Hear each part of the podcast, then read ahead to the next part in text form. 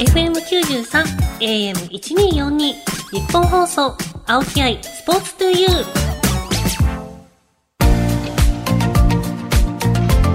ー。こんばんは青木愛です。K ダッシュセカンドプレゼンツ青木愛スポーツトゥユー。この番組はこれからもっと注目してほしい輝くスポーツはたくさんあります。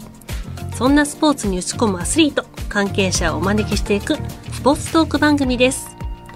その競技の魅力やこれからの発展に向けてお話をしながら、スポーツの持つ無限の魅力を You、ラジオの前のあなたにお届けしていきます。ゲストは前回に続いてマーシャルアーティストの村岡智則さん。いやもう前回もすごく面白かったんですけど、まだまだ聞き足りないことがあるので、今回は前回の続き聞いていきたいと思います。村岡さん、この後ご登場です。日本放送青木愛スポーツトゥユー。K ダッシュセカンドプレゼンツ青木愛スポーツトゥユー。それではゲストをご紹介しましょう。前回に引き続き、マーシャルアーティストの村岡智則さんです。よろしくお願いします。よろしくお願いします。さあ、改めて少しプロフィールをご紹介します。1986年埼玉県のお生まれ19歳でジャパンアクションエンタープライズ養成所に入り20歳からプロスタントマン事務所に所属エクストリームマーシャルアーツ全日本大会クリエイティブ部門で2年連続優勝。世界最大級の豪華客船のパフォーマンス。さらにあのシルク・ド・ソレイユから出演オファーが届くなど様々な場面で活躍されています。今回も気になることをどんどん聞いていきます。あの、プロフィールにもありますけど、このプロスタントマンとしても活動されてきたということですが、あの、印象に残る作品とかってあります？えっ、とスタントマンなので、基本的に、えー、スタントマンっていうのは裏で、はい、影で、うん、えー、支えていくような、えー、仕事でして、はい、舞台で、あのー、主役の人の代わりになって、うんうん、帝国劇場の舞台でしたねその時は。毎日12メートルぐらいからオーケストラピットを沈めてその中に飛び降りるようなこととか。でだからこっちに飛んじゃうとお客さんに行っちゃうしこっちに間違って飛んじゃったらステージの上にドーンと落ちちゃうしそんでお客さんの方こうやって見れないし、はい、ダミーだから。あそっかそっか。変わっちゃうってなりますもんね。その当時挙句の果てにここにお前50万の証明あるから絶対当てんなよって言われながらもうめっちゃ限られた場所で。本当に。でそれで「はい」って言って一発目飛んだらガーン当てて「おい!」って言われながら50万っつって。壊すこそそれは壊さなかったんですけどそういうまあと本当に特殊ですね今思うと。そういう仕事ですをやってましたね。えでもなんか例えばテレビだとかそういう収録系やともしいやもう失敗なんてされないと思うんですけど、うん、もし何かあってもじゃあもう一回ってできるかもしれないですけど絶対舞台とかやったら失敗許されないじゃないですか、ね、一発、うん、どういう感じなんですか？緊張します？えっ、と、緊張し、緊張します、緊張します。でも、好きだったから、それもね、楽しんでやってた、楽しんでやってたかな？あの、いい感じでしたけどね。うわ、これ難しい、やりたくないな、みたいなありました、スタントで。ありました。あの、車から飛び降りるっていう。また飛び降り。なんかでも違うんですね。車やから高いとこじゃない。かいわゆるカースタントっていうやつですよね。はいはい、で、撮影で。で、カースタントの経験がなかったもんなんで、えー、走ってるこうバーッと走ってて。後ろについてってってことですか？ついてってってか。そう後ろに乗ってて、はい、でそのまま落ちる。用意スタートで落ちるんですけど、はい、25キロぐらいのスピードでで走ってるんですよね。で乗りながら監督が「はい、今20キロだいけるか？いけます。じゃあ25キロ、はい、いけるか？いけます。30キロ。いけるか？無理です。っていう感じで。生身やからめっちゃそのスピードも多分25キロって言ってても25キロ以上の感覚ですよね。そうなんですよ。普段25キロで地面地面見ないんで、速っと思いながら、ガーって。でもそこで経験がないもんで、まあやるしかないんですけど、で、本当だったらいっぱいサポーターとか入れるんですけど、あんまりサポーター入れるのが好きじゃなかったんですよ、僕。体の動きは制限されるから。まあ柔らかいサポーターを入れて、はい、よスタート、ガン、ゴロゴロバーン。でも俺うまくいって、はい、バーンってうまくいってうわいってと思って変わった。ここもう血だらけでみたいな。もうズタズタですか？そう。だけどその当時ジャッキー・チェンに憧れた僕は鏡を見て「わこれかっこいい勲章だ」と思いながら。確かに、うん顔に。そう。でも確かに手とか足ってサポーター入れようと思ったら入れれるけど顔って顔はそうなんですよね。だから皆さんうん。何もつけられてない。何もつけられなかったので勲章だけが残るっていう。まあ今はあのめっちゃ綺麗に今はそう傷そうなんですよ。残ってます3ヶ月ぐらいで。あ残ってない残ってます。けど 残ってないですね。消えちゃって、あ勲章が。うん。勲章が消えちゃいましたね。うん。でも今はやっぱり消えた方がいいなと思いましたね、顔やからね、いやもう命がけのことされてますねすごいあの良い経験させてもらいましたね。今思えば。すごいです。あのシルク・ド・ソレイユの方は、あのコロナの影響で出演が叶わなかったそうですね。したんですけど。11年間かけ11年後にやっとシルク・ドゥソレイユからオファーが届いたんですけど。オファーってどういうふうに届くんですか？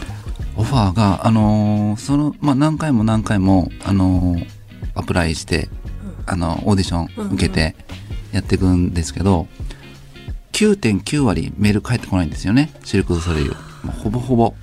ああダメだなと。もうそれ受かった人にしか連絡来ないってことですか？そうですね。ほんで何回も。で日本で全然オーディションないしラスベガスでオーディションあったりして、うんうん。そう。でなんか何回も挑戦してたんですけどこっちまで行って？行って。で一次審時にはあの一次審査が受かんないとオーディション行けないんですけどうんうん。一次審査の通知が来る前にラスベガスのチケットを買ったりして 俺はもう絶対行くんだ。行く決めたんだ。と思って何万円も払ってはい行ってで一次審査受かってなくてもう撃沈して。だけどもうチケット買っちゃったからなと思って行ってで前日になってはい。今はここにいるから見学させてくれって言ったら、うん。受けていいよとか。えー、すごい。いやもう行動するって大事ですね。そんな感じでそう。そしてあのディレクターとあのその後ショーに見に行って、はい。ディレクターが「おい友」とか言ってバックステージツアーさししてくれたりとか、はい、めっちゃ仲良くなってるじゃないですか。そ そんな思い出があって、にちょうどですね2019年の12月に、はい。まあ、その当時あのシルク・ドゥソレイユ夢だったもんなんで、毎晩夢を見てたんですよね俺はシルク・ドゥソレイユの舞台に立ってあこうだこうだって。今日もまた深夜3時でしたねあの時。3時にスマートフォンがはい。ななってで寝ぼけてたんですけどラスベガスって書いてあってカタカナで。あもうどっからかかってきてるかって。あーっと思って。でも出れなかったんですけど、うん。ですぐにメールをこう開いたら Facebook のメッセンジャーに、えーアクロバットのコーチとキャスティングディレクターからうん「早くメール見ろ」とはい。メッセージが来ててでそこでメールを見ると本部からあのラスベガスのショーの何々っていうショーがあると興味あるかっていうふうにメールが届いたのが初めでしたね。うわもうすごい。ただあのその当時オファーが来たんですがあのコロナウイルスの影響でうん。僕が出るショーはクローズしてしまなくなってしまって、えー夢は叶わずではしたね。いいやでもこれからまたあればそうですね。もちろん思いは。もちろんあのシルク・ソレイユのステージに立つ夢は、えー諦めてないです。まあいつか出てほしい。私見に行ったことないんですよ本当ですか？あの、うん。シンクロの先輩で出られてる方がいて水中、ねパフォーマンはいチームずっとクラブでも組んでた先輩なんですけど見に行ったことないんでぜひね。一緒にやってほしいそれ見に行きたいです。頑張ります。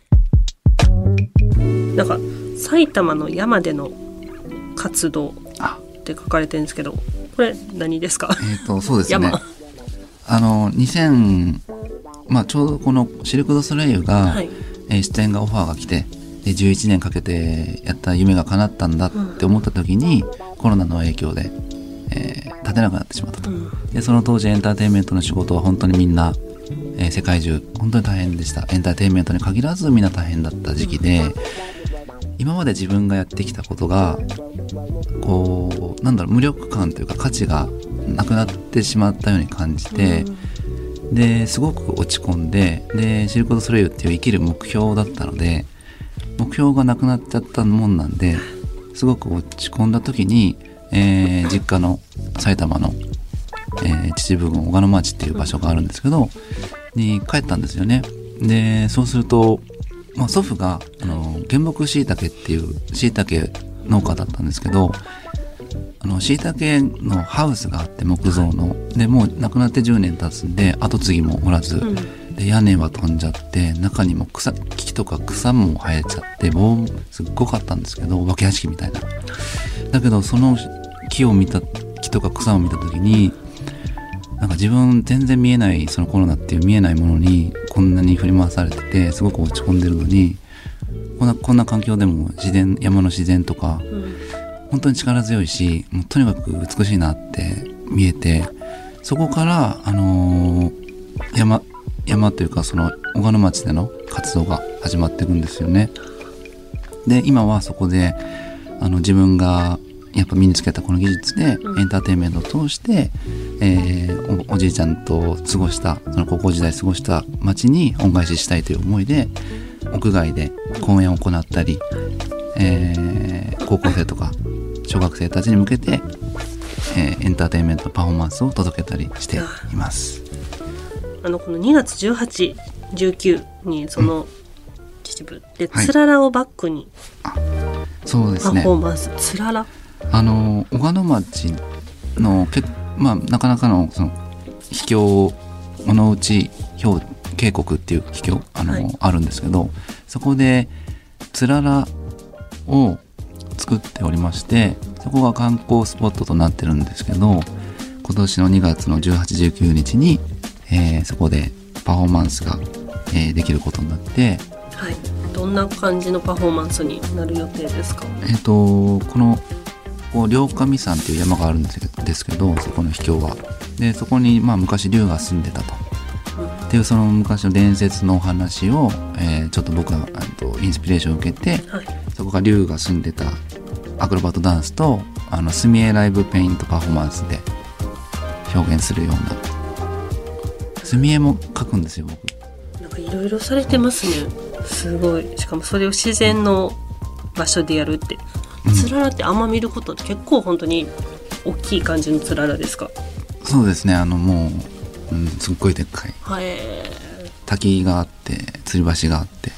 絶対かっこいいですねそれ日本放送青木愛スポーツトゥユー K ダッシュセカンドプレゼンツ青木愛スポーツトゥユーパーソナリティの青木愛です。ゲストに村岡智則さんをお迎えしてお送りしています。続いてはこのコーナー。愛のあるボックストークさあ今回も愛のあるボックス出てきました。お題が入ってますので村岡さんに引いてお話ししてもらいます。今回は主にプライベート関連の、はい。はい、話題が入ってますので、はい。あ、意外な特技。意外な特技。あーこれ意外かちょっとわかんないんですけど、あのー僕あの自分でステージ作ったことあるんですよ。ステージ、うん。え舞台を。舞台？そう。あのーさっき話したはい。しいたけ小屋、おじいちゃんがあれした。しいたけその草ぼうぼうのを見て、うわーと思ってなんかなんかしないとなと思った。僕はこうなんだチェーンソーを持ち出してはい。そこからもうガーン草をまず刈るところから始まって、はい。で天井真ん中ぶち抜いてで何ができるだろうと思ってしいたけは無理だなと思いながらパフォーマンスしかないと思って。でその当時コロナでステージに立てなかったと。でステージないんだったら自分で作ろうっていうことでステージを作ってあもう自分が立つ用のステージを、はい。でそのそこで、ままあ、なかなかでかいステージ作ってはい。近所のおじいちゃんおばあちゃんと子供たちに みんな披露したっていうことをコロナ中の時やってましたね山の中で。えなんか DIY は普段されます？お家とかでも。あのちっちゃい時に鶏小屋作ったとかあの鶏小屋。鳩小屋も作ったしうさぎ小屋も作って。なんか何でも意外とお話聞いてるとすぐ行動に移せるというかうん。感じしますよね、うん、まあ楽しんでやってもらったんでしょうね。田舎だったんで道具があるかあるし。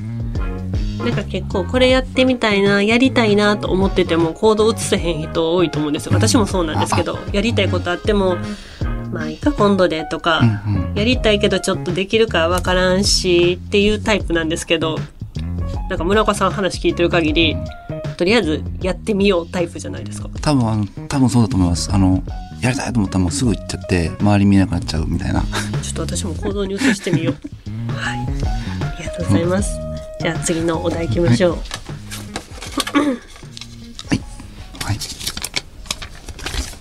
今気になるスポーツ。おうあります？他のるスポーツって普段見られますか？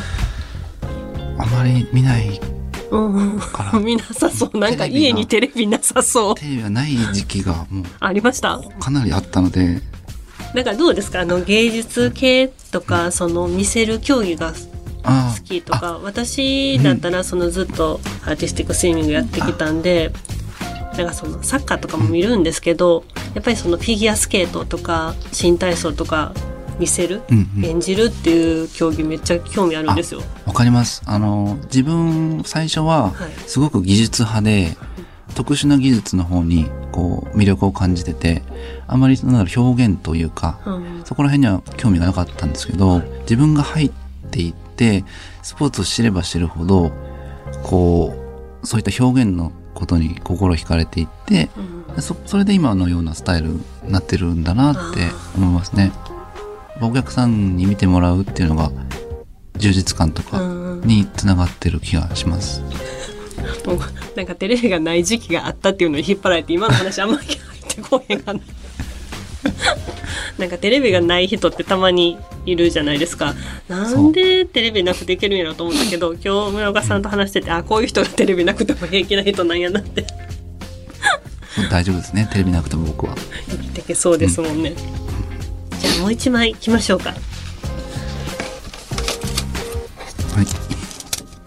趣味。趣味趣味ですか？あります？あ、趣味ある。あの、ちょっとまだ出てない趣味があるんですけど何なんで、すか？今、はい。鹿の角を集めてるんですよ。本気でちょ。っと待って。鹿の角？はい。鹿の角集めてるんですよってそれもう自然に落ちてるうん。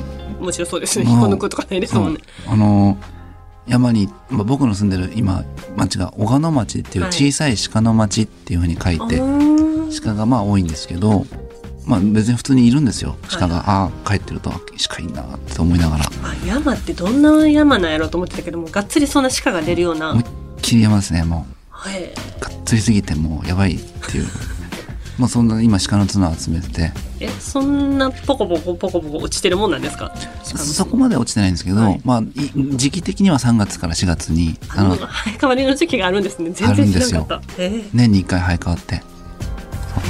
えそれを集めて今何本ぐらい何今あの本ぐらい集まって33本めっちゃ集めてるんです地元であのみんなに言ってると「持ってきたよ」って言って「ありがとうございます」って言って。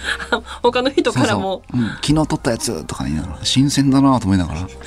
毛がついてるんですけどと思って。ちょっと魚さすがに俺新鮮だなって、もう匂いがなとかあの まだ抜けたてやなって。抜けたってとか。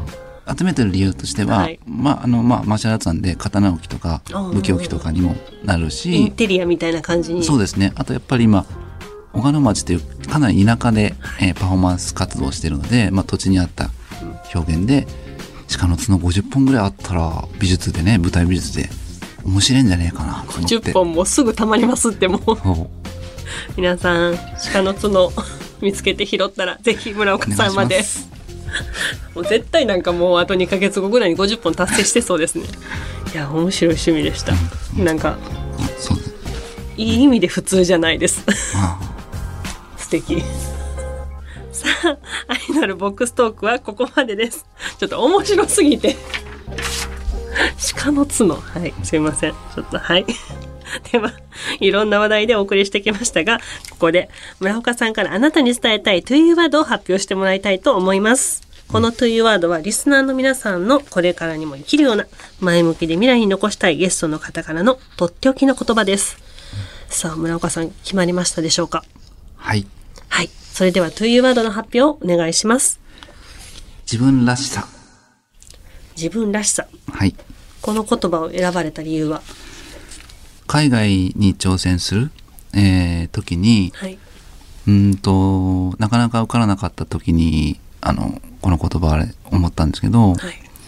その当時僕はあの、えー、と海外の人のう実際に受かってる人の真似をしたり、えー周りと比べたり、まあ、そういうふうな風にして、えー、と考えてたんですけど途中であのなんか周りと比べてもやっぱみんなみんなはみんなそれぞれだから、うん。あの骨格も違うし筋肉のバランスとかも全然違うし外国人と比べてもそれじゃあちょっと違うのかなと思ってその時に自分らしさってなんだろうと思ってでそこであの自分らしい表現であの挑戦していくと、まあ、どんどん道が開けていったっていうところで大好きでこの言葉あのどんないつも、まあ、まあ僕もすぐ周りと比べちゃう時もあるけど、やっぱり自分らしくあの楽しくやっぱり個性を生かしてまあ頑張っていきたいなっていうことですね。自分らしさ。いや、もうこれめっちゃわかります。私もちょっと比べちゃう時あるんですよ。うんああの人こうやからとか、うん。ね。やっぱりね自分らしさを出して。はい。村岡さんのというワード番組ホームページで見られます。ぜひチェックしてください。はい。さあ村岡さんとは間もなくお別れですが、はい。今後のご予定などありますか、はい、えー今後はですね、えー3月と4月に、えー鹿の角が生え変わるので、えー山に、えー入って集め50本の目標を達成したいと思います。あと17本です さあ村岡さんいかがでしたか？あの、すいません、楽しかったです。本当に。ちょっと緊張してたんですけど、はいえーとても楽しい時間をありがとうございました。いやいやこちらこそですめちゃくちゃ楽しかったですなんか共通点とか共通の知り合いも見つかって楽しかったですありがとうございましたありがとうございました。ゲストはマーシャルアーティストの村岡智則さんでした。ありがとうございました。ありがとうございました。日本放送、青木愛、スポーツトゥユー。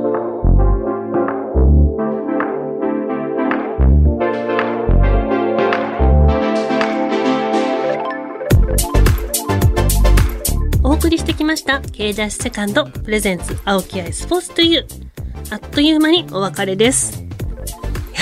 ちょっと村岡さん面白すぎませんか？あの私は最後の村岡さんの趣味が面白すぎて全部その鹿の角に持っていかれたっていうあと17本ぜひ頑張って集めて ほしいなと思います番組ではあなたからの質問メッセージもお待ちしています番組メールアドレスは aispo.1242.com aispo.1242.com です。また、パソコン、スマートフォンアプリ、ラジコのタイムフリー機能を使って、この番組をもう一度聞くことができます。さらに、タイムフリーが終わった後は、番組ホームページから、ポッドキャストで聞けます。ぜひ、ホームページにアクセスして聞いてくださいね。来週の放送は特別番組のためお休みです。次回の放送は2月24日です。ぜひ皆さん聞いてください。お相手は私、青木愛でした。またね。